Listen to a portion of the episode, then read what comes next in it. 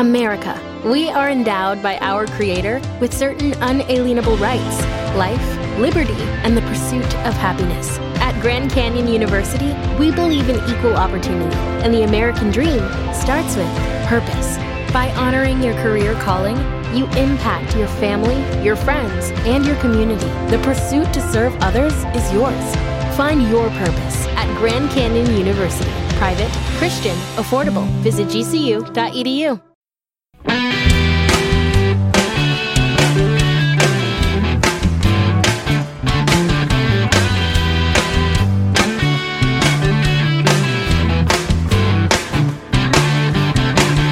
is not going to happen. But yeah, that would be better. He doesn't care. They don't care. So if you don't mind that, I just should include him if Yeah, that's I, mean. I, told a bunch of people. I just Great, fantastic. At eight, and then- Murphy's at eight. Yeah. Perfect. That's great. Thank you. Thank you.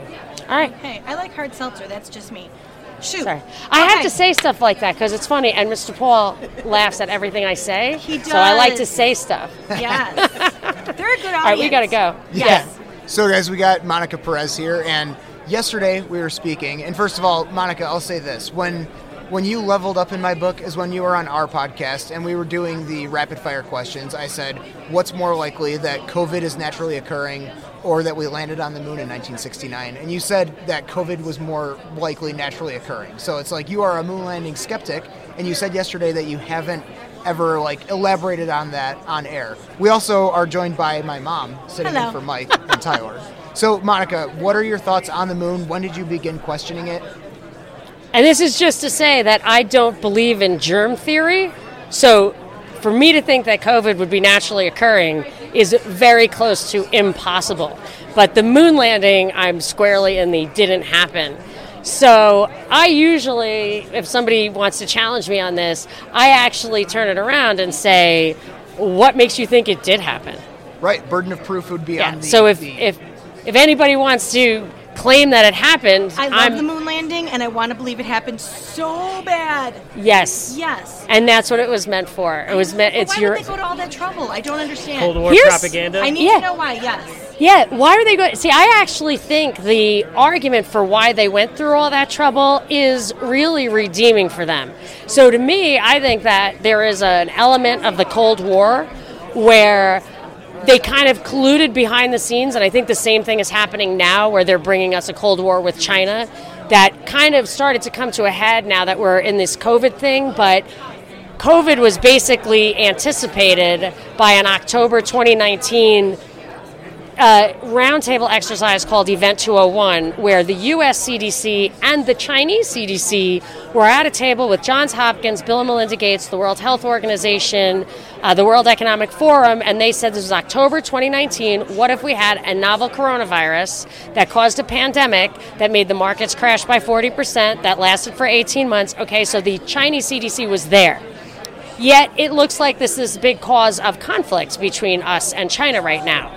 Similarly, in the original the Cold War with Russia, I feel like that that why did Robert Oppenheimer supposedly gave the bomb to Russia, and everybody thought who believed that thought he was a traitor. And I just think he worked for the defense companies because how do you keep making wartime level defense material if you don't have a war? So he had to give them the nukes or whatever so that we can have an arms race, okay? So I don't even really believe in the Cold War. The only thing that makes me question how deep that narrative can really hold up is this idea that the moon landing was faked in order to win the Cold War. Because if, so maybe Kennedy popped off, I don't know. I don't know why he said that they were going to win this race. They were worried because Russia was ahead of us in the space race. The only thing that could really knock their socks out, a, strike a blow for capitalism, is if they actually landed on the moon with a human being and oh. dragged that guy back. So so that too is like virtuous. I think JFK, although I wouldn't have agreed with his politics, he seemed like a guy who had some integrity in some ways. So he probably wanted to win that Cold War. And when it was clear that it wasn't going to happen, they took their enormous budget and they turned it towards staging the event. And I feel like if they had failed, they would have really betrayed the country. If they had actually admitted failure, then a mere 20 years later, the Berlin Wall fell. A mere 20 years. Like, it seems like a very long time, but it really wasn't that long between the moon landing and the fall of communism. And I feel like a lot of that has we've been told has been psychological that they kind of they they overspent on defense they were intimidated they kind of gave up. When Reagan came in they got scared. So all of that that psychology did win the Cold War and I kind of feel like it's redemptive of them if they did fake it. But when I look at the moon landing or even just think about it I think okay the they shot a rocket there was circling around I guess. They dumped a bunch of stuff on the moon, including human beings. The guy played golf a little bit, and then he climbed back up onto his spaceship and came home. And in the meanwhile, he had, had conversations with us faster than the speed of light, which is kind of weird. That's the big that one. story. That's the big one that I I, get that hung up on. I know. I'm sorry. Well, that story is actually made up because if you talk to photographers and stuff, they say, "Well, we actually we actually did that broadcast a little bit in advance and then edited out the two and a half second spaces, you know, which of course you would never do that. So even the official narrative, if you dig deep enough, there are just these delays, you know, missing delays that make no sense. And and there's a great documentary called American Moon by Massimo Mazzucco, and he taught. He was a photographer in Italy, and all his friends are Italian photographers, really high level guys. And they examined all of those pictures. They were like, unless this was filmed on Tatooine and it had two suns, then it didn't happen because there are two light sources. Um, and the biggest thing for me is this was supposedly a this was supposedly a scientific expedition, that's how they kind of justify this court. Okay, it was whatever pissing contest, but really these are scientists, right? Why would they not take a picture of the stars? Right? You, and they're like, well, there was too much light. It's like, what light? Whatever. Okay. So you put you set up lighting there, I guess. Turn it off. Just turn the camera. A camera. You could just open the the aperture or whatever and just leave the film exposed and the stars would make an impression. It would not be that hard to take a picture. And you would get for the first time in human history a perspective from a different point. So every perspective we've ever had on the stars, it's almost like a two-dimensional, you know, globe. We're like in a snow globe of stars. Imagine if we had a, even if that point were were half the distance to the moon, it would be tremendously enlightening. And they forgot to do it, and that's because they really don't know what it looked like from there, and they couldn't have You know, I'm thinking it. about my mom and dad had this big coffee table book growing up about being on the moon, going to the moon. And as a kid, I would go through it constantly, thinking it was so cool. And I'm thinking of all the pictures that were in there. I'm like, all right, you're making me think a little bit because I did see all those pictures. I thought they were fascinating. And um, no, my world's just crashing. Do you have that book? Uh, no, my mom. We moved my mom into a retirement community and got rid of all of her stuff. I'm so sorry. Oh. yeah, that was up there. Well, it's a lie anyway, but See, you but know, it's, it's emotionally investing. It's like it they was. get to the a Time kids. Life book. Yeah. Yeah, they Time get to the Life book. kids. Oh, they show them Time Life. Yeah. That's as bad as popular mechanics. I mean, gosh. Man. Wasn't the uh, Just too much, my brain's not accepting. all I'm this. It's just- sorry. I'm wasn't the, the space program just used as a cover for the intercontinental continental ballistic missile program? I don't know about that. I only ever focused on the things that were deal breakers for me. Like they say stuff about the temperature and how the moon buggy had no radiator. Or there was like they left a photo, like on one of the moon landings, they left a photograph. The guy left a photograph of his family that was in like one of those little plastic photograph things, which would have just melted because it was 250 degrees or something there at some point. Yeah. So I never, I, I try not to really go too far down those rabbit holes where I just don't believe the story. I feel like it's you know somebody else's turn to bring me back to like, oh no, it really happened. This is how.